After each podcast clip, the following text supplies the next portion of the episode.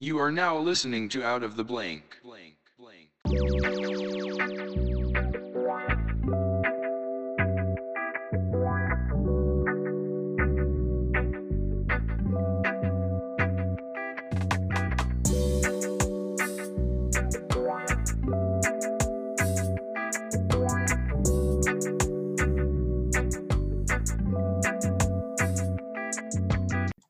Welcome to another episode of Out of the Blank Podcast. I'm here with Reina.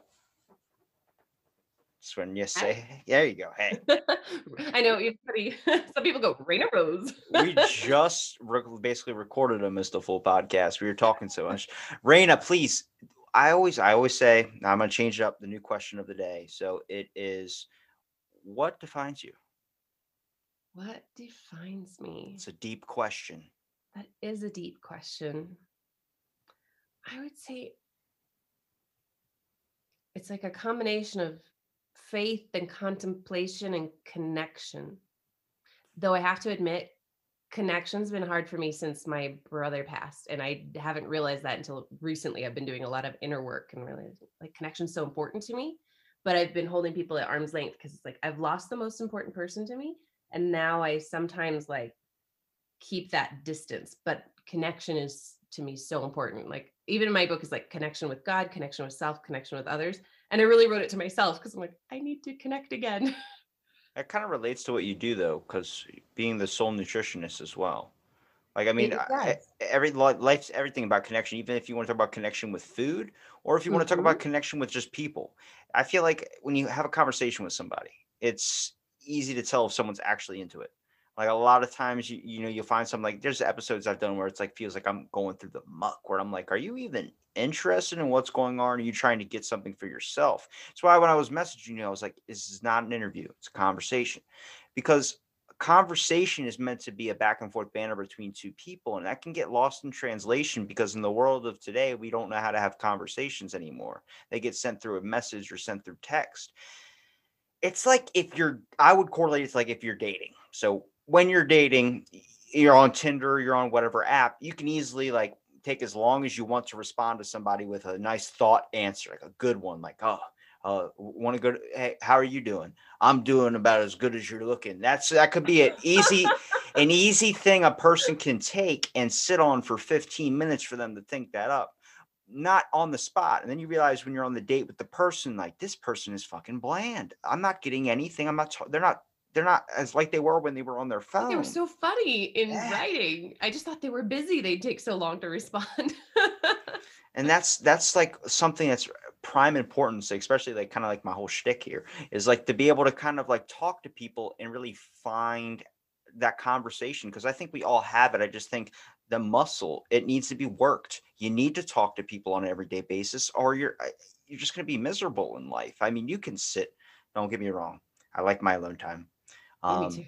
I love sitting in isolation. But then after a month or so, and after like maybe even a couple weeks, you're like, I need to experience the world. I need to talk to someone. I need to feel like I'm being heard. Then when someone says, uh, Good morning, it's like a hug for your soul. You're like, Oh my God, I'm not alone in the universe. Definitely, definitely. It's funny. You made me think of. Uh, I was telling you before the show that I used to flight attend on a private jet. You know, and this client would be in all different countries. He had homes, and and um, I remember when I got back to America, I'd be like, "Bonjour, hello." you know, I would forget. I always joked like I didn't have a lot of jet lag as far as sleep. I'm a really good sleeper. But I would have language lag. Like I would forget which country I'm in when I went to automatically respond to something. That's got I, I see. What do you think about the automatic response though? Like, I mean, obviously a lot of people use it. I use it too, especially like out in the day and stuff, but it just seems weird, doesn't it? Like, especially when you're talking about connectivity with people, like I call it false connectivity. It's like, I'm not going to ask you how your day is and then walk away as I'm asking you, because then it's like, you're not even waiting for the response. I literally, I started noticing this with sympathy and empathy. I think that we replaced empathy with sympathy because every conversation I get into now, like if I'm talking to someone at my work or something, it's immediately I'm hearing a speech, a million things about their life. And I'm like, Oh my God, you haven't like been able to vent or talk to anybody about this. It's like this is the reason why I think people are starting to see a high number of people going to therapy is because we need someone to vent to, someone to talk to. You used to be able to get that with a neighbor, a close friend, or Uh-huh. even a family Several. member. With Yeah. your whole village, right? Yeah. I think a lot of the breakdown of society in a way is that we don't have those village any, villages anymore. You know, I see a lot of mom posts on people's Instagrams and it's like because you were supposed to have a whole community supporting you in having a kid. It's not something you're supposed to do on your own or just two people. Like and I, I definitely feel you on that automatic um, connection versus a nice conversation because I, I have a show as well, and I I mostly for me it's also just a conversation, especially on the show this the Soul Nutrition show on the um the show about sustainability. It's it's more of an interview. It's it's quick, but I've had people on the Soul Nutrition show who think they're in an interview, and I have a I usually just have like a couple of questions, but then I let it become a conversation and th- i ask them about you know their business or whatever they're on there for and the answers are like 30 seconds and i'm sitting here going oh my gosh we still have like most of the hour to fill and i'm trying to find something they're interested in because obviously it's not their business you know Yeah. that they came on for because i can only get 30 second answers. And so like sometimes finally i get onto their family or their spouse or something that they're actually interested in. And then we can can keep the show rolling as well because we have an hour to fill no matter what. But then also i find out like what they really are passionate about because once i got into this family or the spouse or you know a sport then they really start talking and it's like okay this is what you love. You do your business but you love this aspect of your life It's even better when they give you an answer. Like, I'll give you the short story of the long story version. It's like, hold on a second, we got time to fill. That's kind of the point of the whole long story. But that's that's why I started changing up the question at the beginning because a lot of people like they're not passionate about their job. They're just doing it to work. And I'm like, I end up getting to that later. I think it's like conversations like finding a puzzle piece. Like you just got to find what makes that person light up the most. Like what's their trigger button? Like, oh my God, I love this. And the next thing you know, you're talking about like video games, you're talking about movies, you're talking about whatever. I'm like, that's the fun part of it is to know that like there are people out there that are passionate about something. At least for me, that's an energy thing. I mean, like that I love to, you know, chat with you about finding out what you're interested in. I mean, tell me the host of a show. So what does the show focus on? Uh, so the show's called Soul Nutrition, and we say the various ways of nourishing your soul. It actually started, so it's a a very conservative network, and I was on their magazine when my book was supposed to come out last year, but COVID and all kinds of stuff like has like really delayed it. Um, and so you know it was going to come out, then so I was in their magazine anyway, and it came out and for me like my family's pretty lib- liberal for the most part like especially on my dad's side and it just came out with like all this conservative like jargon at, on it i won't even get political about it but it was political and cons- anyway so i was like okay not going to do that magazine again. But then they called me up they're like our audience really loved you we'd like you to do a show for us. And i'm like yeah no i don't think so. And so they they asked me again because they were charging me you know i was like no definitely not. They lowered the price to like almost nothing i still said i don't think so. And then so then i i pray in what's called like contemplative prayer where when i was younger i would just like beg god for stuff and then explain to him how to fix my problems you know like Yeah. that was prayer for me I don't know how "God, many just so you times I asked for superpowers and never got them. what yes well, i'll be like god this is my problem and this is how you should fix it like I just found out prayer. Jesus is on Twitter. I didn't know. Awesome. I always wanted Jesus to be on something like Twitter so I could be like, hey, Jesus, I just had a question. You know? Apparently, him and Satan go back and forth on it. I see some tags where they're tagging each other. I'm like, what is going on right now? oh my God. I should tag them just for like, you know, to get in on that mess. But so now I pray like contemplative prayer, which is more of a meditation. And so I just like sit in silence and allow, you know, for me, I say God or Jesus. Some people could say the universe, you know, or divine intelligence to speak. And so as I was in that contemplative prayer and that show came up and it was like, well, what better place to have a peaceful show where I've had monks on the show. I have people who've like brought clean water to nations all over the world. And I didn't even know that like a jumbo jet full of kids die every day, basically from diarrhea because they had dirty water. Um, kids under five, a whole jumbo jet full. And Oh so that's the same thing with um in Africa. There's a thing called Haitian, mud cookies, which are um they take dirt and they take salt, and it's basically 95% dirt and 5% salt. And what they do is they basically eat these mud cookies, and um it stuffs their stomach, like just packs it filled, so they can get off the point of starvation. Apparently, I've heard they're really good. I used to work with a Haitian woman. She's like, my grandma has the recipe to make them taste like snickerdoodles. I'm like, I fucking think it still probably tastes like dirt. Um, right, it's still dirt. Yeah. yeah, that's like uh, you know, some of the protein shakes and stuff. They say like, "Oh, this tastes like an Oreo cookie," and you're like, "No, it doesn't." Like somebody dropped an Oreo cookie on the floor and mashed it with their foot. yeah, and the dirt too. yeah. So so anyway, I just had this like kind of you know download, if you will, of what better place to have a really peaceful message with really cool guests who have a different perspective um, than on a super fundamentalist, you know, Republican, you know, very conservative show. Um, and so like I've had, you know, I bring on a lot of guests that are like from the Republican Party and they would totally agree with on the network. And then I'll bring like an LBG, an LBGTQ friendly pastor who this side totally wouldn't agree with, you know, and just like I don't want either side necessarily to change their mind, but just ask new questions. Like I've brought up on there, like, could we love a terrorist?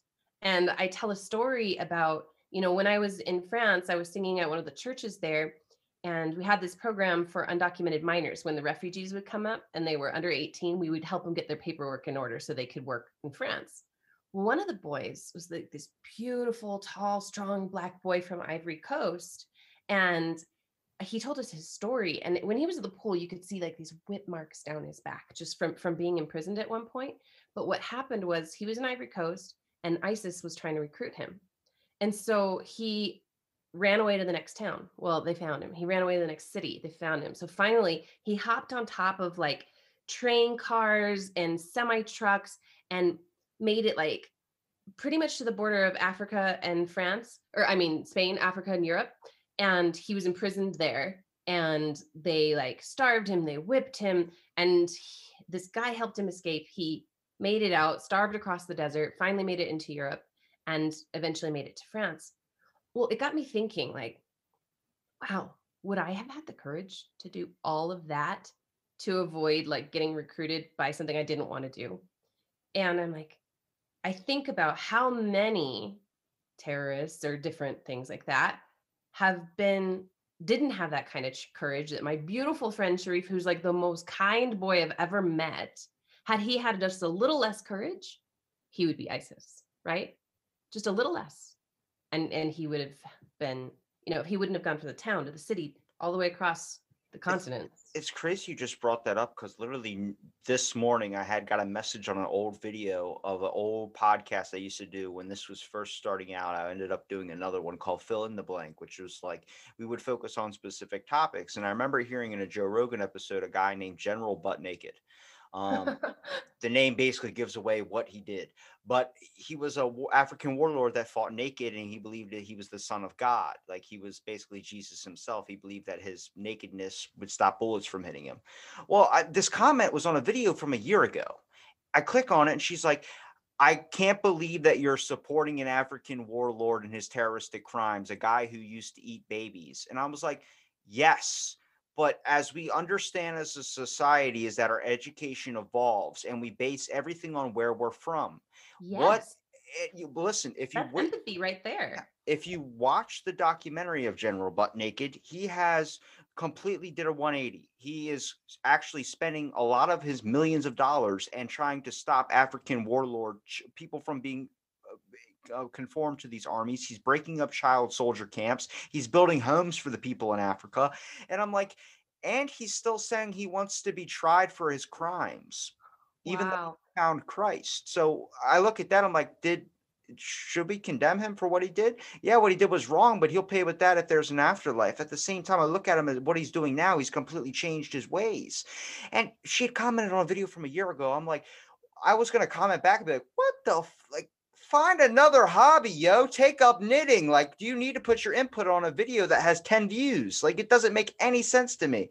But awesome that's she liked your stuff so much she's gone all the way back to a year that's ago. the one podcast I stopped doing, and it's actually getting a lot of positive feedback and negative feedback. It's like all focused on like government programs and all this other stuff. That's like people are like, I did my research paper on this. I'm like, cool. Can you like my actual one, like the one I actually want to grow? right, the um, one that's current.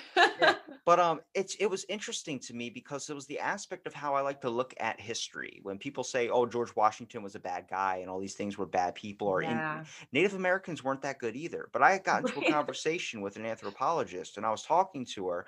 It's not that they're bad people. What they did is wrong in our eyes now because as a society, we have evolved to progress to a better form of being in touch with our emotions and being in touch with the feelings and rationality of others. But that gets disconnected with social media. It's where I talk about empathy and sympathy that have been replaced Absolutely. you're supposed to not eat people. That's amazing. I'm glad we don't do that anymore. But back in the day, that was a thing that they thought of based on religious reasons and also at what their knowledge was at where they were from. Mhm. We shouldn't look at them as savages or barbarians or crazy people. We should look at how, as a society, we have progressed way past that. And I think Well, yeah. people want they want something to string up. They want something to blame or say that this this needed to change because they're animals. And I'm like, don't look at them as animals. Consider that for the time period. Look at how, as a society, how amazing we have grown. Think of it in a positive light, and you're going to get a positive response instead of negativity where people are fighting their own friends and family. Yeah, and I mean that's really the basis of empathy. And it's interesting. I, I keep going to this alt MBA because I it's it's amazing how many practical real life things we're learning on top of business things. But we did this exercise on empathy, and you have to go in and, and see the worldview of the person that you're empathizing with. And it's usually we have to do it with someone you disagree with. And so, like you're saying, back in the day, or even if you just come from another society that is not, you know, so much in this century, you know, you're going to have a different worldview. If you've grown up your whole life that people eat babies and this is what happens, your worldview is different than someone, you know, if you come from a westernized Judeo Christian background. I mean, the Jews have been saying don't eat babies since, you know, Moses's time. Um, but other cultures around them still were. So, but if you were from one of these other cultures, your worldview is that's okay. That's uh, you sacrifice it to this god, or you, you know, that's what it was. And so when I'm looking at someone now and I don't agree, I have to go back and think, what's their worldview? What, why did they believe they're right? Because a- almost nobody does things when they don't think they're right. If they do, they're going to hide it, right? But if they're doing something publicly, they think they're doing the right thing.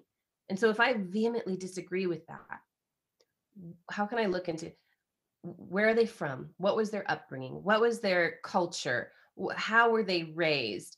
Um, what are they surrounded by now? What kind of voices do they have? And that's going to explain why they think they're right in whatever they're doing, whether that's eating babies. But and then I love that um, General Butt Naked, is it? Yeah. I love that he's out changing that because how much better for someone who used to eat babies, who used to, you know, go out and do these things that he's now saying, hey, this this probably isn't right, and I want to let you all know. Then some, you know, missionary who's white coming into this crowd and saying, don't do this, don't do that. Like that I can't go say that. He can. I mean, I can, but who's going to listen, right? You're going to, when someone from your own tribe and your own background and your own worldview and paradigm comes in and says, hey, you know, I don't know if this is the right way of doing things. And I'm actually going to try my, make sure I'm tried for these crimes. Then I'm going to go, oh, someone from my own worldview is saying this is wrong. Maybe I should pay attention.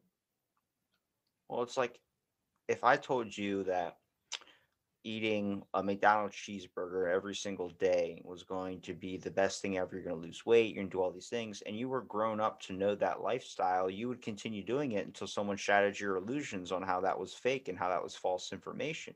I mean, the sugar industry did it big with um the fact Yes, that they they tried to blame fat. They blamed fat Mhm. for being the cause of eat fat, you're going to get fat. Next thing you know, it turns out it's the sugar industry. You eat too much sugar, it's bad for you. And it's actually, you need essential fats in your body to produce hormones and these types of things. Mhm. It's a whole shift. And this is what I have a problem with where the world's going right now is all this information is like white lied. Everything throughout history has been like not telling the whole truth or telling it in a glamorized version. Then people find out about it later and then we get pissed off. I'm like, people have a loyalty and have a pack mentality, but when you lie to them, they don't know what to believe. And then they start thinking everything's a lie. That's the hardest part is trying to find like when I, I I like to think of myself as a bit of an empath when it comes to talking to people. I can kind of sense like I'm nice to everybody. I'm either you can't say I'm a nice person or a mean person. You just say I'm freaking Robbie.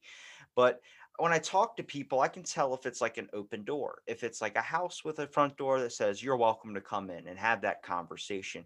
Then I see a lot of people nowadays where it's like built up walls, where it's like I need to cross a moat and three different alligators to get into like a conversation stance with you. And I think it's a matter of a fact. The same reason when I messaged you, it's like how I message everybody. And surprisingly, it's when I say I'm not looking to attack you or anything. And people don't understand that because the way the world has gone to so far is that it, it must have been something I posted. It must have been something that they're commenting they don't agree with me with. That's what they're trying to do. And then you have to listen for yourself. And then there you go. But it's that thing is no the authenticity in the world is gone. I'm like, where's that? It's still here. It's got to be. People are known to be creative. And I think there's more good people on this earth than bad, but all we get shown is the bad. And that projects even more badness out into the world. And then people are just afraid to even leave their homes. Netflix is so much easier.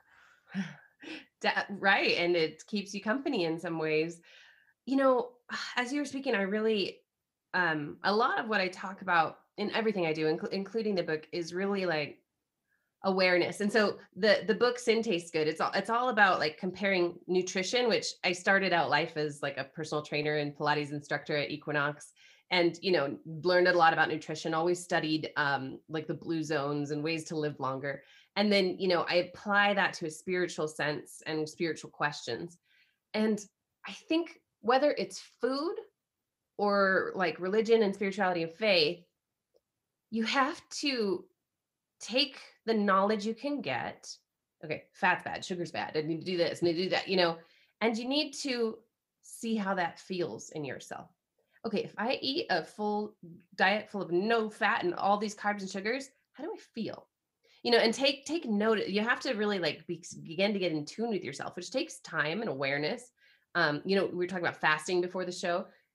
For me when i fast i really i don't really get that hungry because when my brother died i in, unintentionally fasted for a month and so now if i do three days or five days i'm almost never hungry but i am bored and what i do is i like go to the cupboard or the fridge and i open it up and i realize i'm not hungry and then i ask myself what am I trying not to feel? Because obviously I'm having some sort of emotion right now. And I want to soothe this with food because that's what we do as humans. And so, whether it's emotions or it's food in our diet, we can get the knowledge and the wisdom. That's important. But to sift that knowledge and wisdom, you have to apply it and then feel it out. And, you know, for some people, uh, keto really works for them. That's their thing. For some people, vegan really works for them. But you have to test it in your own body and feel. I feel so much more energetic when I do this thing or that thing. I feel, you know, cl- I, my skin clears up when I do this one or that. You know, because first of all, we're all different, right? And second of all, you're right. There's all these conflicting information out there, and you don't, and people don't know what to believe but instead of just blindly believing like that's right, try it. Try it on for six weeks.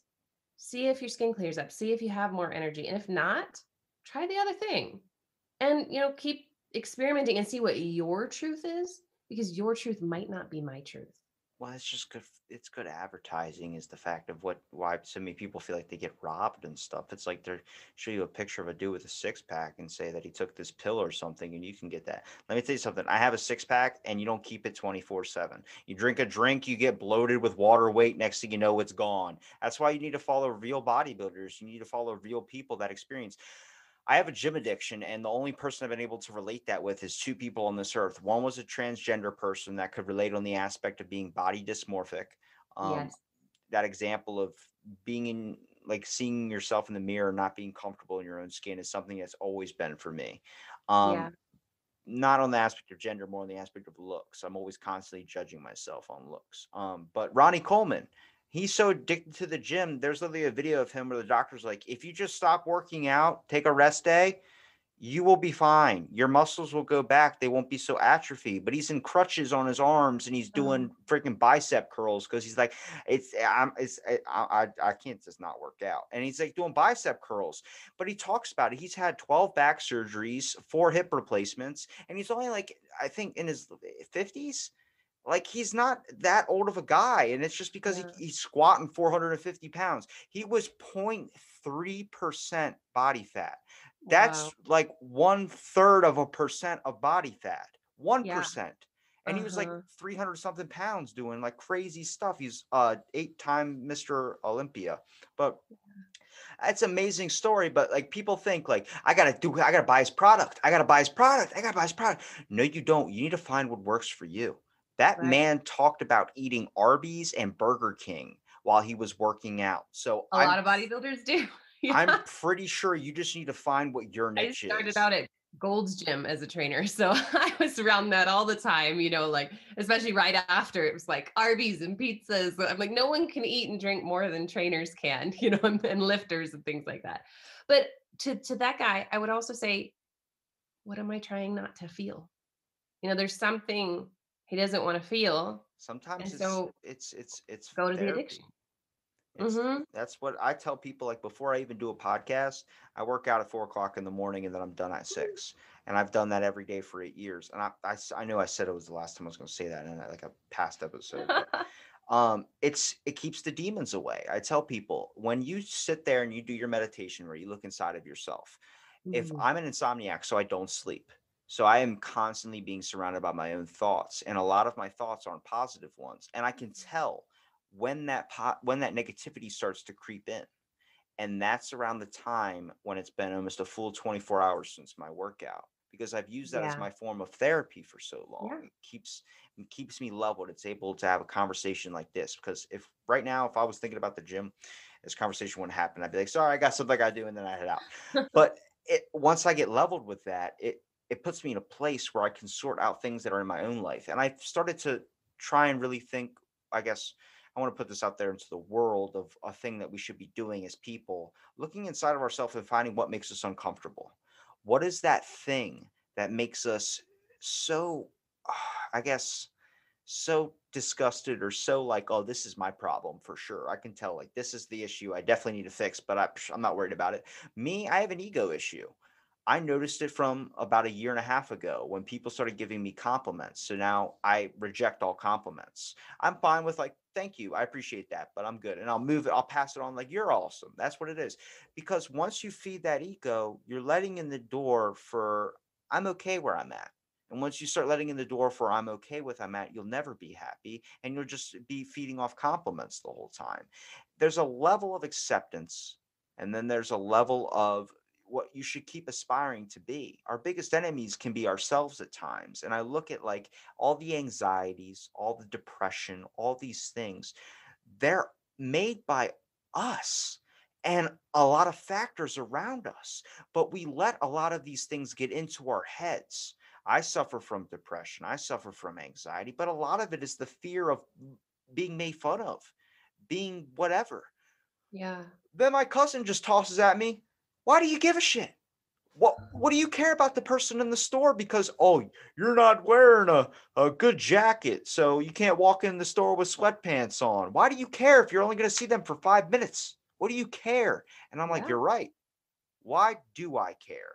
But it's future worrying. We worry about the future. We worry about how we're going to look. We worry about what we have. We worry about all these things that mean nothing in the grand scheme of things. If you have to change your perspective onto something bigger, change it into the perspective of the world. How minuscule minuscule you are on that radar of what the world is. The world doesn't care if you die or not. People will around you. But the world is a grand scheme of things and it's constantly moving, whether you don't pay your gas bill or not.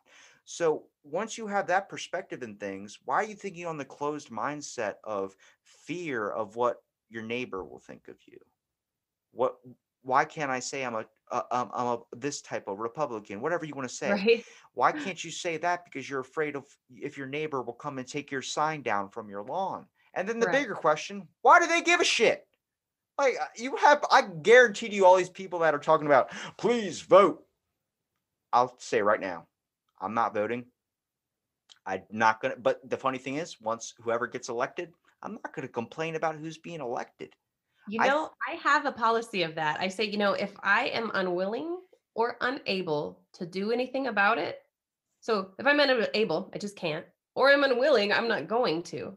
I abdicate my right to bitch about it. you know, like I- if I'm not going to do anything, like for me, I'm actually, I, I don't really support either. So I'm voting for like this independent, who's an Ford official independent. So Jorgensen. it's not, no, um, Jade Simmons. She's this black woman who's running. Um, and I actually volunteered to be one of her electoral college. I don't know if it ended up going through, but like the the chance of her actually getting it is is minuscule. But I'm like, I'm not actually throwing away the vote because it's to an official candidate, which I've thrown away my vote before. Like I remember um, one year, I uh, couldn't vote for either candidate. I just didn't feel good about either. So my roommate at the time wanted to be president one day, so I was like, Courtney Gilson. you know, and I'm like, when you if you ever become president, I gave you your first vote because I'm like I'm exercising my right that I I voted. I'm not like just you know being apathetic about it in any way. Um, but I can also say like I don't really agree with either. So that's what I'm doing. But I love your perspective too. It's like if I'm not gonna go do anything about it, I'm not gonna bitch about it afterward. You know, I know somebody who would talk about every political thing and they were like in their late 40s and had never voted and they were like had strong political opinions about how things should be done and they had never voted in like almost 50 years old you know I look at like, like even if a bad song comes on, or I'm like, you, why do you sit there and hate it so much? It's like, why don't you just change the thing? It's like if you don't like the video, then move on to the next one. But like, Yeah. we're so fueled by being pissed off or upset at things. It's like you never write a good review. You, addiction mo- in you're itself. more well, you're more likely to write a bad review. And I'm like, why does everything have to be a conflict? Why can't it just be as simple as just doing something? Like I, I'm starting to believe in karma a little bit, just because a lot of things happened recently that were like, oh shit! Like I helped, a, I gave a guy a ride home, um, who worked at McDonald's at like three o'clock in the morning. Um, you know, gave him a ride home, and then next thing you know, he ends up working at Food Lion a month later, and I am short a couple of dollars, and he he covers me. So I'm like, damn, that's fucking awesome. He's like, yeah, you gave me a ride home. I'm like, yeah. And then he tells me about his podcast. Like everybody's got a podcast.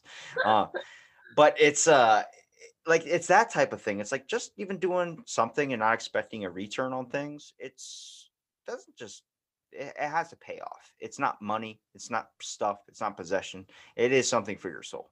And I didn't it- know exactly what the soul soul. was until that those moments. i love that because that's like the the subtitle of the sin tastes good book is nourishing your soul in an empty calorie world and it's all about like what is the soul how do you connect to your soul and it's experiences like that and you know i only share this because i i just made these and i shared this with my group last night but i, I make them all the time i've actually been making them for years so i have these little cards and they say beloved on them and i keep them in the different cars that are at this house and um I make sure we have at least a couple in the glove box at all times. And if anytime I see a homeless person, I give them a card and it's got like an encouraging note in there and five dollars, you know. And the last time was like maybe Monday night, I gave this to a person and they just received it and they're like, I haven't gotten something like this in so long. You know, like they were so and I've sometimes gone out of my way to to drive and give one to someone and then I have to reverse and go the way I was actually going and I'll see them crying that someone had because sometimes I'll say like if you received this I, I prayed for you which I do you know I'll like drive away and pray for that person and just for them to be like someone cares enough to pray for me someone went out of their way to come give me this and it rewards me you know, I've never met a person, you know, later on personally that I've given one to, and I've probably given out hundreds in over the years. And but it rewards me. It makes me know that like, you know, I would want that if I were, you know, in that situation. I would want someone to write me a person like a note and and give me money too because just writing me fancy words doesn't help me eat you know Well, it's crazy because if you write something like that, a lot of times, like it'll say, like, beloved, like, I'll pray for you. Any of these types of things, somebody reads it and goes, pray for me. I'm not religious. And then they throw the card away. It's like, hang on a second. It's more than just bringing up an issue with the fact that you're not religious. It's more of the fact of like, if somebody's doing something out of the kindness of their heart, thinking about you in a time where you're struggling and you're going to complain that you're not religious and then you start making fun of them for being religious, it's like, I'm not a religious person. But if somebody says, I, I'll pray for you, I go, thank you.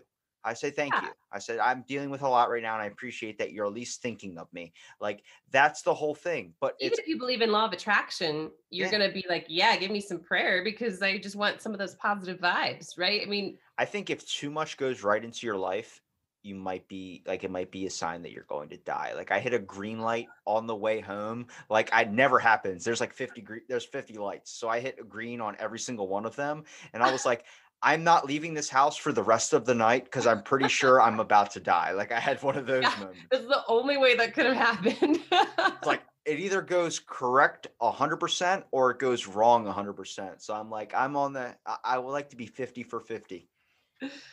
yeah you know I, I think that's one thing about i don't know i was talking to someone about you know teen suicides and su- suicide attempts and stuff like that i think that you know the longer we live we realize there's these ups and there's downs there's ups and it's like waves right? And when you're a teenager and i know like when i was a teenager i attempted suicide you know i took a whole bottle of pills one night like just i thought it was never going to get any better because you've never gone up and down enough to know that like okay right now sucks you know i'm not receiving maslow's hierarchy of needs except for like probably the bottom ones because my i live at my parents house you know but like the acceptance and love and all the stuff that i i crave as a human being i'm not getting. And so i feel like it's never going to get any better and if it's never going to get any better i, just want to end this you know and this is we see a lot of you know high school and suicides and things like that.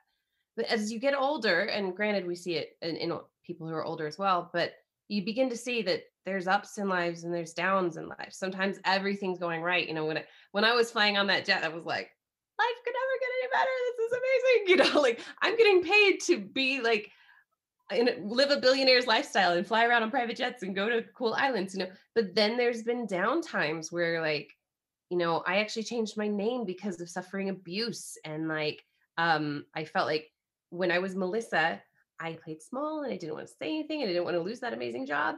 And then i was like you know what? Reina stands up for justice even in the face of loss. And if i can't stand up for justice in the face of losing a job how will i stand up in the face of more important things? And then i went through downs you know and but when you've been through enough up and downs you know it will go up again. And that's the tough thing if you know if you haven't had a whole lot of life to see like okay it goes up goes down goes up goes down. And it's kind of like the stock market usually consistency gets a bit better. Um How hard was that for you when you lost your brother, though? Like, I mean, when you lost your brother, Mm. for instance, like you know that hearing you say about the ups and downs, I think I, you need to talk to people that are seasoned. I believe that there are some Mhm. people I look at and I'm like, you haven't experienced a fucking thing. Like, there are Yeah. some people where I'm just like, where's the where's the trauma? Where's the trauma? I don't see the trauma. But like, you know, I'll share this so if you want to share your Yeah, thing too. September was the hardest month for me. I, my birthday, I spent all in the emergency room, so I didn't even get to spend my birthday. And then from dealing with that, it's just been severe, lower degradation of pain all the Mm. way into where I'm at now. But in September, my grandmom came out was having cancer, and then she was been hiding it for so long to now at the point where it's like we're lucky she's even alive. And then I lost three friends in a matter of two weeks. So that at one point I was like, might as well, fu- you know, it does. It, I, there's no happiness from here. It's just I need to, I need this pain to stop. Mhm. But I'm about a month and a half. Actually, um, I think it might have been like around July, not September. But it's been a couple Mhm. months since this issue happened, and I don't even think like I can't even think about what place I was in back then. the thing is that close grip, that tunnel that seems like this pain is never going to stop. It's Mhm. got such a hold on you where you think this is going to be like this for fucking ever. And life is not like that. Life has, a, and this is just me saying this today. Tomorrow I could be a whole different perspective. Absolutely. It's You know, those yeah. ups and downs you talk about. That's it. And you talk about talking to someone who's seasoned, who's been through it. And I was really lucky. So when my brother died, I mean, I literally, oh, I had been having brunch with him and the family a couple hours. He went out on a motorcycle ride. Him and his friends were driving back, and this off duty police officer came um, on his motorcycle, flying around the corner, and the two motorcycles hit each other straight on. Their, ta- their hearts detached from the chambers, both riders and my brother was on a big huge like harley style bike a honda shadow and he and he's like a big dude as well. He went up down and i guess his head was bleeding everywhere but he looked he had a smile and he looked like he was just laying on the sofa and passed quickly. And the officer like spun across the lanes my brother's roommate and the girlfriend who was wearing my helmet unfortunately she had it up instead of down and she got like cuts all over her face but and she also they thought she broke her back. Anyway so they hit the officer ejected and uh, his roommate ends up losing his arm too throughout this whole accident. Like it's just this one guy, the officer who had been drinking and riding, just effed up everyone's life in an instant, right? And so there's anger there. There's ups, you know, depression. There's when I looked at the police report and there was pictures of my brother in a body bag and I could recognize him exactly. You know, I just, I literally, the moment I found out, I grabbed the ground screaming. I grabbed the ground screaming for like seven hours until I couldn't, I had no voice anymore. And I just wanted to like melt into the ground and die too. My brother was my best friend. Like we grew up in the jungle of Brunei together because my dad used to fly jets for the Sultan. Um, that's how I got into that. Um, and I always joked like we were each other's best friends because we were each other's only friends half the time. And then when we came back to America, we just kind of stayed best friends for our whole lives. And so he was 24, I was 27.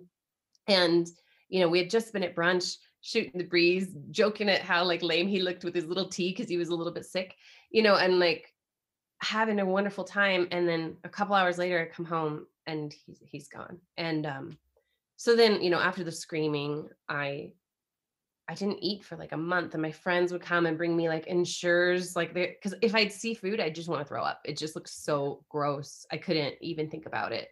And and so, you know, normally, especially before this, and it might have been a little bit of honestly like fake it till you make it. Actually, it was. It was like I needed to be positive all the time. I was like the person, you know, I was a cheerleader in high school and I was had your positive mantra and please don't rain on my parade, you know, I'll give you a positive, you know, but I had no empathy truly before this because I was just like I needed to be so positive. I couldn't stand anyone that wasn't like I'd have to cheer him up instead of like really be with someone in that time.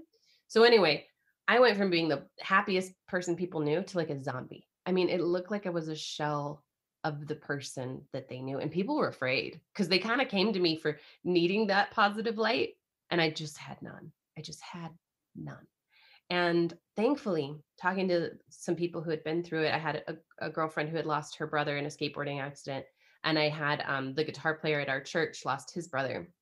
And the guitar player at our church said, the second year's the hardest.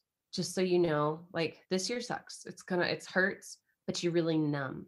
And by the second year, um, don't feel like you're crazy. Because if I hadn't been told this, I would have thought, I'm getting worse. There's something wrong with me. Like I should be getting better by now. But the thing is, you just start to feel in the second year, and everyone else is forgotten. Everyone else is healed because they weren't as close to the situation as you. And um, so when I got worse the second year, and it did get worse because it's like now I'm really feeling Christmas without him. Now I'm really feeling his birthday go by. Now, you know, it, instead of being numb, um, without someone having told me, hey, just so you know, this where this road gets a little lower before it goes up. Uh, I wouldn't. I I don't know what I've done. Honestly, I and I I had been starting to get closer to God in like a really mystical kind of way through contemplation and stuff right before my brother died. And without that closeness too, I mean, I really had a hard time living without him. I still do. I, I'm like, you know, I I still tear up. It's been 10 years. And uh he, like I said, he was my best friend. I still dream about him all the time.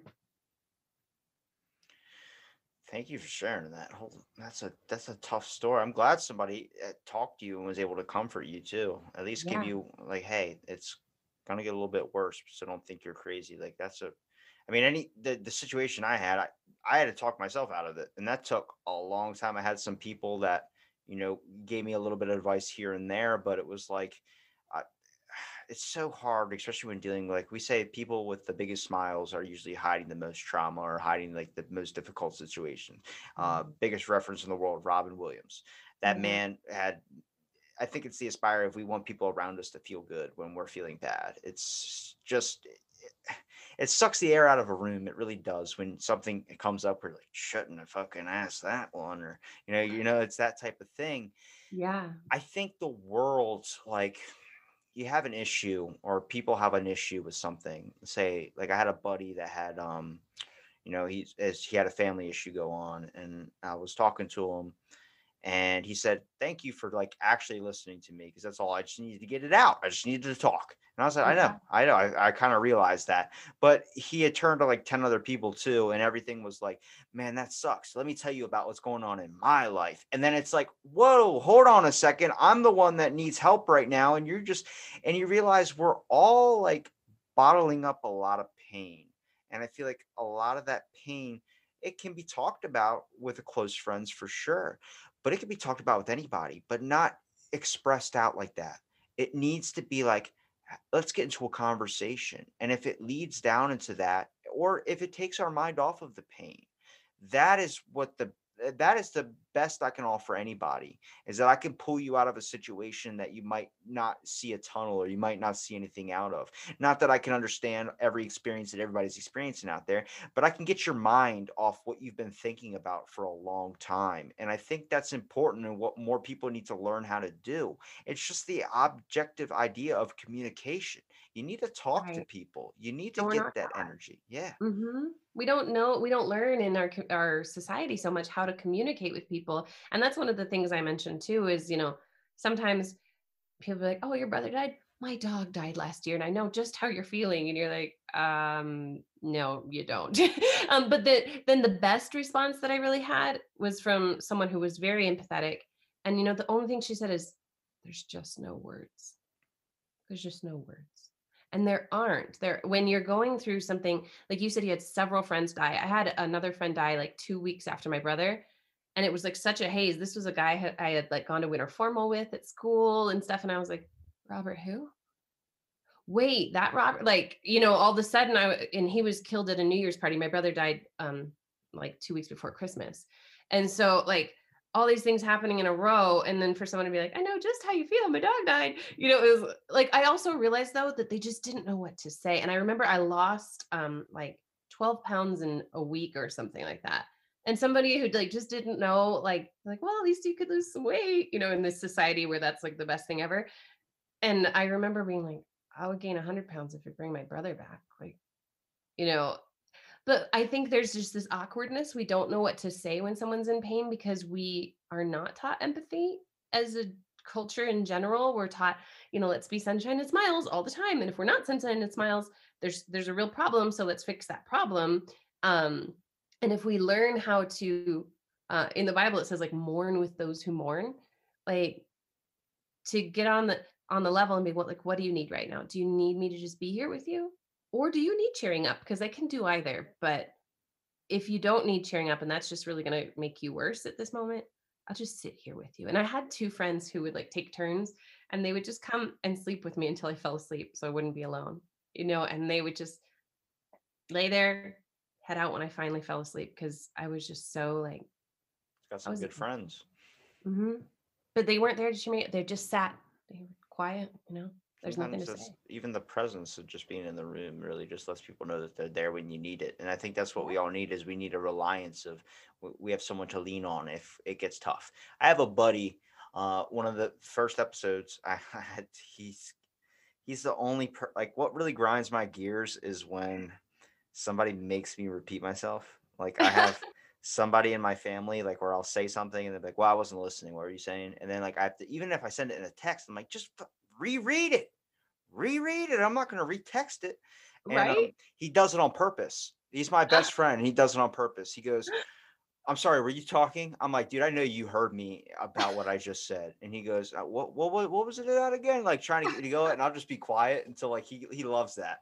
But we don't talk for months. Like I haven't talked to him since like July. And then I'll randomly get a message from him. Like I got a message from him the other night that was like, hey, just making sure you're doing all right. Love you, man. I was like, love you too, bro. I, it's that it's just to know that if I ever needed a place to stay, it's his Yeah. house. If I needed someone to talk to, it's him. If I needed something, if something's crazy's going on in my life, it was that. And a lot of times you want to be alone too. I'm a self thinker. I'm a hermit when it comes mm-hmm. to wanting to be with my own thoughts to figure things out. I mean, I had my a text where I was finding out my grandma had cancer.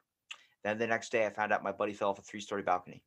Then a week later, my uh, my buddy got into a car accident and then killed him and his passenger. And then not even the next day, I had somebody's mom come tell me that uh, her son shot himself.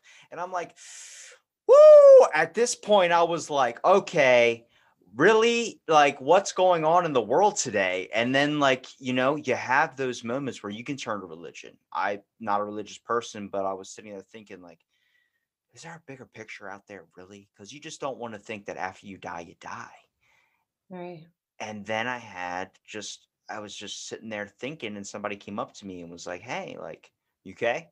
Um, it was my supervisor at work. I'll give him a shout out. Um, but I'm sitting there thinking, like, why don't I just his pain doesn't seem like it's going away. And I've been thinking about this for a lot. And I haven't worked out today, so I'm like, are those thoughts are even twice as impacted? And he's like looking at me. I mean, work at a gym, so it's like he just looked at me. He goes, "You're all right, man?" He's like, "You get a lift in today?" Because he understands it. I'm like, "Yeah, not yet." Uh, afterwards, but I told him what was going on. He was like, "Dude, it's rough, man. I can't give you any answers. Um, I don't know what that experience is like, but you know, if you Mhm. ever need people to talk to, look me up, man. You know where you know where I'm at, dude." So he goes, "Why don't you go get a workout in, and then if you want to talk afterwards, we can." And I said, thanks. And then afterwards, I felt so refreshed, but it was just that type of thing. I mean, I had witnessed in my town a woman crying on the bus. Nobody said a fucking word to her. Yeah. Nobody even acknowledged her existence, thinking that she's some crazy person because what we see on the news. And I just said, I was like, Are you okay? And Yeah. she starts telling me all these things that are going on in her life that's really just really just hit her something important in her life just happened and i was like oh my god and then you sit there and you talk and then they feel better Yeah. how many people are going to ignore that person it's the same um, kyle gates i think his name was the guy who jumped off the golden gate bridge and lived Mm. he cried on a 45 minute bus ride and nobody said a word to him. And he said if somebody would have just asked how he was doing or said hi to him when he took that step off the bus to jump off the bridge, he might not have jumped. It's that simple of stuff people don't realize is that we all play an effect in each other's lives. Some I watched a dude die at my work right in front of my eyes. I called 911. They brought him back to life. But in that moment, I my new policy talk treat nice to every old person. I don't care if they, that's my new policy. I say hi to that guy every day. But it's it, it's that thing of why does it have to be so drastic for you to change? Why do you have to be at the end game? Why do you have to be obese? Why do you have to be diabetes? Why do you have to have stomach cancer? Why do you have all these things before you have to start fixing yourself? Why can't we stop mm-hmm. it before it gets to that point? But we don't realize the impact until it hits that red line. Right. We don't have that catalyst for change a lot of times until something really drastic happens. Wow, that's just You know, God, bless you for stuff. thinking all this stuff up in the morning. Holy crap! I know I know. I like just barely woke up. but yet no, you know, I was thinking about that person on the bus and our society these days, and I say the society, says- I, I I get pulled into it too, you know, where a text message or an email or, you know, a post or something that I have to do for something that makes money, you know, I feel like we ignore the human experience to do what we're told we're, we're supposed to do. We're supposed to make money. We're supposed to be effective. We're supposed, to, get a job and work the nine to five. yeah, you know, and like, uh, gen- I mean, honestly, I've, I've almost never had a real job in my life. I've always, I've been an entrepreneur since I was 19. I started my own fitness business actually at 19. And, but at the Are same time, hiring? I, I don't I don't have it anymore. I'm a little bit past 19. um, but you know, I, I did have it for about eight eight years, and then I continued in fitness for another until 11 years total. but um and i loved it but yeah you know i've taken a lot of risks with businesses and with different things that i've done but i see in my friends and things as well like we can't take risks we have to like follow the corporate ladder and we have to do it this way and and you know we don't have time for friends because that's not making money and i'm like but then why are you making money? If you don't have friends if you don't have time for the things money is for why are you making it? Like obviously we need to, a house and like That's basic what shelter. you're told to do. Exactly and and we've been kind of told as society that like your email is more in person than that more important than that person's tears you know so i'm to sit like this as she cries right next to me Well, finding happiness, like it really hit me m- last year. My uh, well, actually over the summer, my cousin had lived with us for like six months, and he almost married into wealth. Basically, like they were flying private jets and getting like five thousand, like ten thousand dollar dinners and stuff, and that was just a normal dinner for him. And I was like, why did you leave that? Like she was gorgeous, she was all these types of things, and you left that? Like that seems like you would have locked it down, man. You wouldn't have to work a day in your life. And then he just goes, I wasn't happy. hmm Why would I want to be happy? Money doesn't mean anything to me. But then, like, he's buying an $8 Dunkin' Donuts coffee. I'm like, bro, we're on a budget now, bro. You got to learn how to budget lifestyle. This isn't the 50,000, whatever right plane rides and stuff. This is budget time. So it was weird seeing that shift in him of like trying to figure out, like, oh, wait, I don't have the money for that. And I'm like, yeah, you, you're regretting it now, aren't you? And he goes, I'm not at all, man. He goes, you don't understand. Like, money's just an object and it's a thing. It gets us nice stuff. It gets us what we want. But if I have to cut things to try and live and be as happy or find where I feel like I am happy, I'm going to do so. Yeah. And then he tossed out like uh, the fame thing too, which is like people that think of you like, oh, have the sweatpants confidence to walk in a store. What do you care what people think? And famous people, we're all on the same level. Nobody's higher up than anybody. If you're a Matthew McConaughey or if you're just a random person on the street, doesn't matter. Only thing I know is I know that person's name and I know the movie he's in. You're still could have a better conversation with you than I could with Matthew McConaughey. And he told me that because his babysitter was Sam Elliott. My cousin's Yeah. babysitter was Sam Elliott. And I I'm have like, a, a friend oh. that's on um, Big Bang Theory. And Really? um, you know, he's one of my wisest friends. And you know, I don't the only reason I've actually ever watched the show is just to watch him in it. but like I would um, say Kaley Cuoco. That's the one I'm watching. yeah, I, I haven't even owned a TV since like 2009, I think. Um, but you know, I would if I was on an airplane, I'd watch it. If I was at a, I would watch it if it, I saw it come on just to see him. But you know, he's just a person, but he's an amazing person, way better person than he's portrayed on television. You know, like on television is kind of a you know he's a flat character a little bit that it's just this one way but in real life i'll call him up and you know talk about really deep things and relationships about Sheldon Cooper? i won't say but it's not sheldon Can, that, can we say it off air? i'll say it off air yeah if you're listening, haha. No, I'm just kidding. but yeah you know he's he's someone i call up when i really need some good wisdom and just a good conversation about life. And uh but it has nothing to do with him being famous you know? Yeah. it's i mean it's important. There's a thing my buddy just brought up to me recently which was there was a trend going on a couple months ago where somebody would text either the, the number one digit above yours or num, number one digit below yours and they would text you hey how's it going? I'm your number neighbor. Even something like that yeah something so simple as even striking up a conversation can lead you to the biggest connections you've ever had in your life. I look at everyone like, why would I deny myself a conversation based on anything? You know, it's about having peace with oneself. And I believe you'll never truly be at peace with oneself if you can't overcome the biggest enemy, which is yourself. And it's conflicting point of view because of the fact of you're never going to be able to overcome yourself. Yourself uh, is going to be the biggest obstacle until you die. But having the openness to realize that these people aren't your enemy. Nobody's your enemy. The only enemy is yourself. And that's because you stand in the way of your own uh, aspirations, your own goals. I, I know that sounds motivational talk, but truly, no, uh, it's, it's it- profound well, it, I, it opened up to me because of the fact of like, I have really bad anxiety when it comes to getting out in front of people, being on stage, being on screen. But the biggest passion in my life was wanting to be an actor. Huh.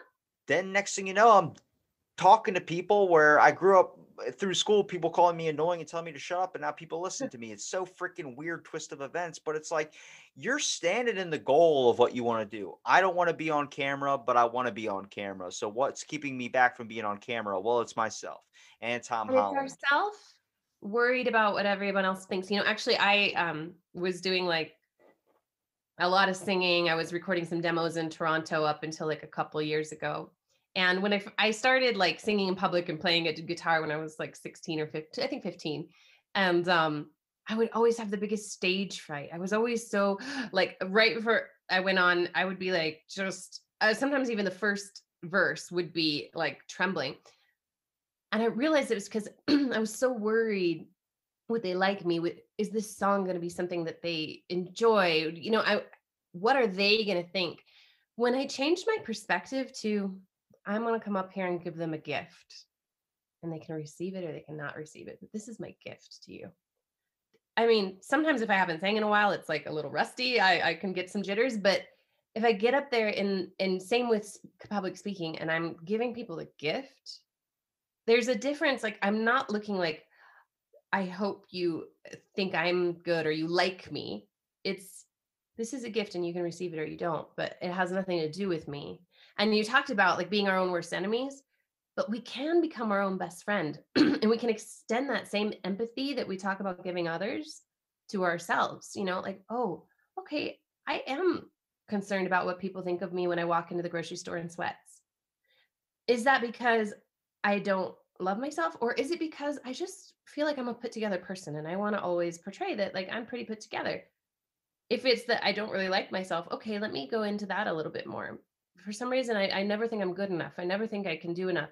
And of course, I want to strive for the best, but can I also have this parallel striving for the best and accepting and loving myself for where I am? Because I found for me, I'm like you. I actually, ego is a big thing for me uh, you know, being a singer, it's like we're we're vain and we're up in front of like ego is huge. And then also rigidity. I was like always having to do the best job. You know, I wanted to get the do everything the very best I could. I could never give myself like a little grace. And I would create these impossible standards, which a lot of times I would meet them, but I was so uh driven and hustling and which is all like positive words in our society that I was a little bit rigid with everyone else and hustling and not giving other people grace, you know, because I could, didn't give myself any grace. Why would I give you any grace? Right. Um, give you a little break. Like sometimes, and so now I'm really working on like, okay, I'm still making this book a bestseller. I'm still going out and doing all the things I need to do. And I'm going to be okay with where I'm at today.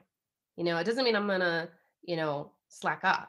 I'm just going to be okay with me and not expect more out of myself than I I can give. Pushing is it's it's weird because like I'm always pushing still, but then also giving myself a little grace to be where I'm at and others because I think I was just so rigid with others. Like, why aren't you doing this? Why aren't you? You know, I, I would be the person who like, did you do this? Did you do that? Like, uh, you know, are oh you're complaining about not making enough sales? Did you do this and this and this and this and this and this and that? Because if you didn't, it's your fault, you know, like, which on one hand it kind of is, but on the other hand, there's also just like a balance of life and enjoying life too. Yeah, think about being in the moment too, but also when it comes to goal setting, you don't want to set a goal that's so impossible to reach, and you don't want to set a goal that's so easily reachable. You want to set something in the middle that's going to take a lot of effort to get there. Because once you Mhm. put in that effort, it's just like doing anything. When you do yard work or something afterwards and it's completed, you feel like a man. You or not even a man. You feel like just empowered.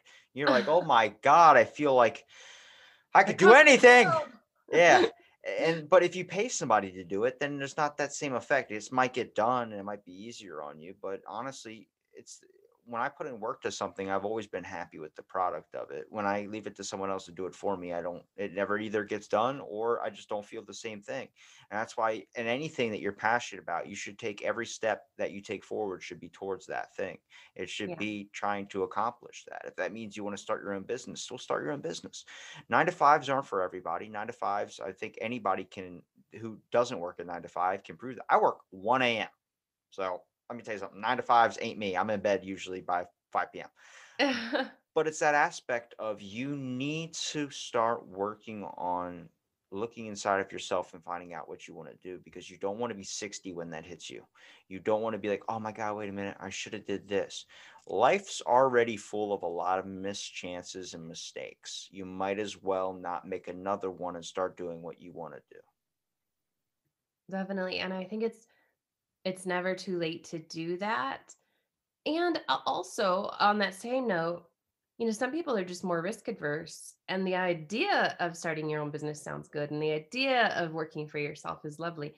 But if you're just a risk adverse person who really likes security, find a job that really works for you because entrepreneurship means risking everything all the time almost.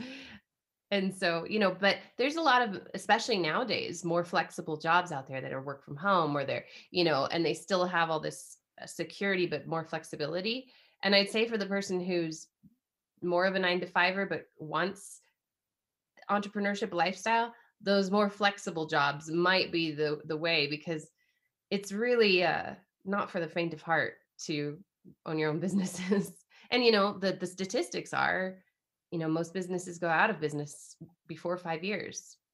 And so right now it's better to be a business entrepreneur from home. You don't want a brick and mortar place. Definitely not yeah.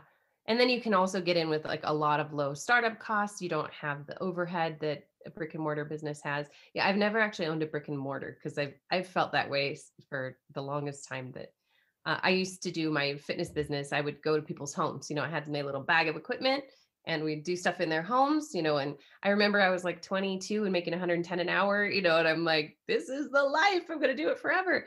And then the 2008, 2009 crash hit, and a lot of my clients were like losing their properties, losing their businesses. And then that trickle down effect was mine too. Right. And so, um, you know, nothing's forever, not even a job though. I mean, that's one thing we we I think we do need to learn to take risks and learn to fail sometimes so that when failures happen, again, it's that those Yeah. dips. Failures happen. And if you know that, hey, I've failed and I've gotten right back up before, or you know, it's taken me a year, but I've gotten back up, then you can not be so afraid to take the leap, right? Because you've I don't. I'm not going to sing the lyric line, but the line goes, "Life is like a roller coaster, so filled with these ups and downs and these round and rounds. We're climbing to the top ever so fast now, but I feel the drop is getting closer." That's kind of like a good realization of what life is. That a lot of times you're on this huge upswing, and then there's the drop. You got to understand there is a drop there, but that doesn't mean you're going to keep dropping. You have the chance Yes. to pull yourself back up. I always say, like um, Joe Rogan. I'm going to quote him. I don't care. He has a, a really good quote when it comes to the aspect of how people are like sandcastles, where we spend all this time and all this power and all this, I mean, just amazing effort creating this amazing castle in the sand, knowing that with one wave it could all be washed away. mm-hmm. People are trying their hardest to make a mark, and it's amazing, but they want the instant payout and not the process life isn't forever. As so far as I figured out, Elon Musk hasn't gotten us there yet, and I hope he doesn't. Because I think the best thing about life is that there is an end to it, because that makes all this time that you have in this life so much more valuable. Yes. Have you seen that movie? Uh it was with Brad Pitt. It was like he was oh, what character was he from Greek mythology? But he says that he's one of the Greek gods. He's Achilles, that's who he is. And he Brad says Pitt? to the other character, yeah, it's Brad it's uh, I can't remember the movie. The Troy, I think is the movie. Oh, Okay, Anyway, he says to the female character who is human, right? That um that's exactly what makes being human precious is that every moment could be your last. And so you have to live every moment as if it could be your last, where the gods don't have that, you know, in because they're going to live forever no matter what they do, it's going to keep going. Um and it was this really poignant moment in the scene that you're like, yeah, every moment could be your last. And so you have to live you know, live like you're going to live forever as far as your health and things and then live like it's going to be your last tell your loved ones that you love them i mean i'm so grateful the very last thing i said to my brother was uh, I got up and gave him a big hug and a kiss on the cheek. I said, "Love you. See you later." You know, that was the very last thing I said. Damn, that's better than the last thing I get to say to my grandma. She said she has the Alzheimer's thing Mm. from like the, the brain tumor or whatever. But I was Uh-huh. we were watching Django, and it was like the 46th time in the matter of 15 minutes that she had asked me who I was. And I just Mm. go, Will you shut up and watch Django? And she remembers that, but doesn't remember me. She just remembers a kid in a I always wear a hoodie. So she's like, Oh, Uh-huh. it's, it's that boy in the hoodie. My mom's like, Yep, she uh keeps bringing up the fact you yelled at her about Django. I was like, why does she remember that and not remember all the times we spent by the pool together? That's amazing. Right. Well, you think about what causes impressions, you know, um, it caused an impression on that guy that you gave him a ride home. You know, that was something that most people didn't or wouldn't do. He has a Um, podcast. And then it, yeah, yeah, and he has a podcast. Um, he but- gave me this. I've shot him out in an episode. He used to work at McDonald's. I went through the Oh. drive-through and I was just like, I get a toy? He's like, You want a toy? I'm like, Yeah. He's like, You're a grown ass man. I was like, Of course I want a toy. I'm a grown ass man. you know, I think it's so important too to just like continue to enjoy the small things, right? Like if a toy still brings you joy, awesome. You know, like you don't have to always be flying around in the private jets like you were saying your friend, you know, and like um sometimes just a toy can bring you joy. And how awesome is that? So I'm saying you just got to look at the optimistic side of things. Are you going to sit there and complain all day about everything that went wrong in your life, or why don't you just celebrate that you made it through a day because someone out there didn't? Yeah. And that's that's that balance, like I was saying, I, I find with myself. Sometimes I'm pushing myself so hard that nothing's ever good enough. But to balance it out with, you know what, you made it through the day, you were kind to people, and tomorrow's another day to do all you can, but also just enjoy it. And and to take some days, actually, you were talking about, you know, solitude and liking to be with your thoughts. My favorite thing to do when I make the time for it is go to a silent monastery and just hang out up there with the monks in the silence. And I tell you, by about the third day, I swear I'm out. It's right, it's in Big Sur, California, the one that I like to go to most. And it's like basically on the cliff, and you see all the waves rocks and stuff. And the first few days, your mind is still like, oh, did I catch up with that email? And did I, and like, eh, I have a thought, and I'm like, I need to Google that, but the phone doesn't work. So I can't Google that. And by the third day, my mind is still enough that I'm sitting there on the patio of my little, they call it your cell, the room. And, and uh, I can hear the blades of grass like going up against each other like a symphony. And it's like the whole world around me has just become this concert of waves and blades of grass and birds. And and it's like I wasn't tuned into that station until about the third day. And I had to come, get still, get silent to really be able to tune into what's all around me all the time. And I don't even notice it.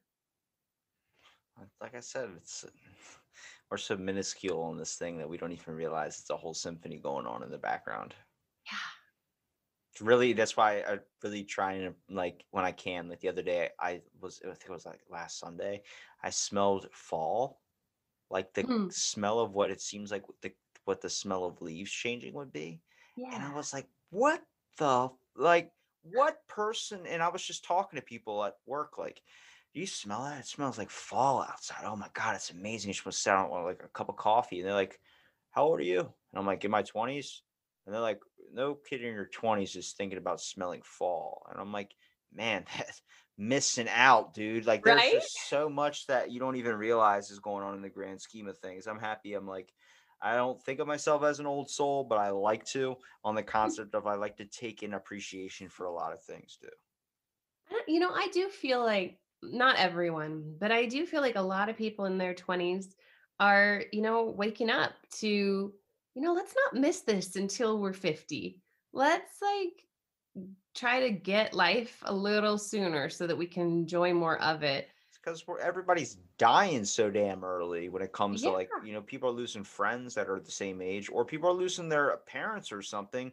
And it all has to do with health. All has to come down to what you're eating. People are freaking eating, I don't even know, um cheeseburgers and stuff and they're wondering why they're they're like dying at the age of 50 from clogged arteries it's like yeah Yeah. once you start seeing that you wonder why the kids preaching vegan or preaching boba tea it makes sense Right. doesn't it when people say, you know, like heart attacks run in my family or stuff, I'm like, yeah, so do cheeseburgers. Like you guys have eaten the same way for generations. So it's no like it's not that profound that you would all have heart attacks. It's like maybe if cheeseburgers didn't run in your family, then heart attacks wouldn't run in Maybe if somebody ran in your family, it might. yeah maybe if someone exactly you know and um especially you know when i was a trainer and um i still have friends from that time of my life and we're still all obsessed with longevity and how to be as healthy as possible you know and you really look at at gene expression and so little of it is what you naturally have and there's so much that you actually can cause your genes to express in a different way than maybe your parents did with their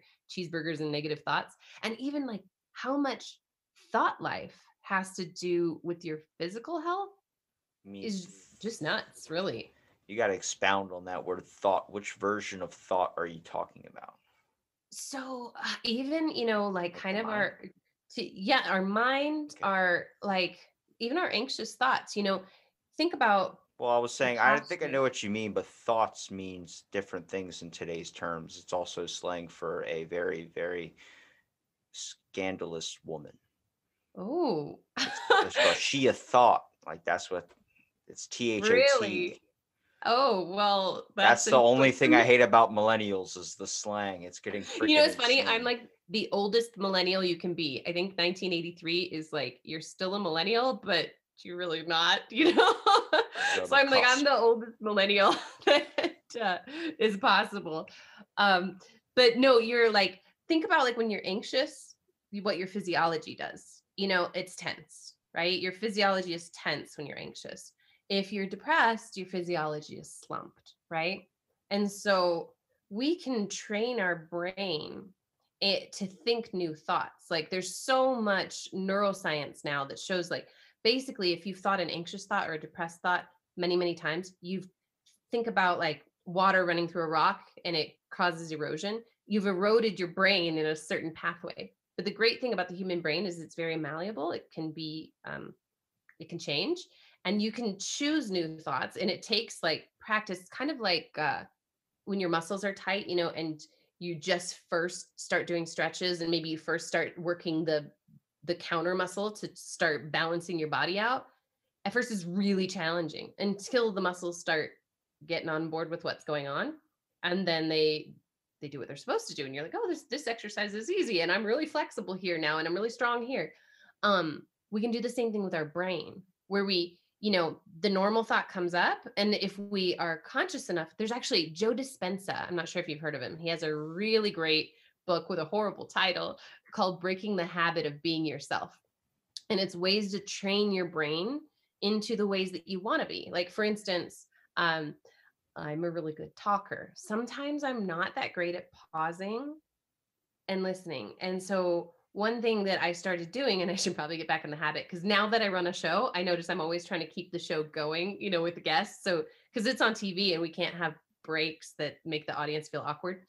Um, and so I would start going into my mind and like kind of rehearse like athletes do the conversation before it happened. And like I'd walk into the coffee shop, I'd give him a hug, sit down. When he'd say something profound, I'd stop and come up with questions because before I would come up with questions after I had left for three hours and wish I had asked them. Um, but I started retraining my brain. But it's just like exercise. If you don't keep training it, it's just going to go back to the way it naturally goes. All right? back into old patterns. back in old patterns exactly so but it's really cool that just like we can train our body to to be something more of what we choose we can do the same thing with our brain and then our brain affects our body because our brain affects our physiology so much It's, It's a incredible. chain reaction. yeah Well, I think you've promoted enough uh, other people's stuff. Why don't you promote where people can find you at Reina? Sure. Um, you can find me at reina-rose.com. That's R-E-I-N-A little dash R-O-S-E.com. Um, but if you just go on Instagram, I'm the soul nutritionist. I love chatting with people there. Um, I've got a lot about the new book coming out. Called Sin Tastes Good, Nourishing Your Soul in an Empty Calorie World. And um, I get on and read a little excerpt from it every day. So if you want to check out what it's about before you buy, try before you buy. Um, it's up on there. But yeah, I'd love to see you. It's the soul nutritionist, the little things under underscores in between the words. So I'll make sure I link that in the description. And thank you for listening to this episode Out of the Blank.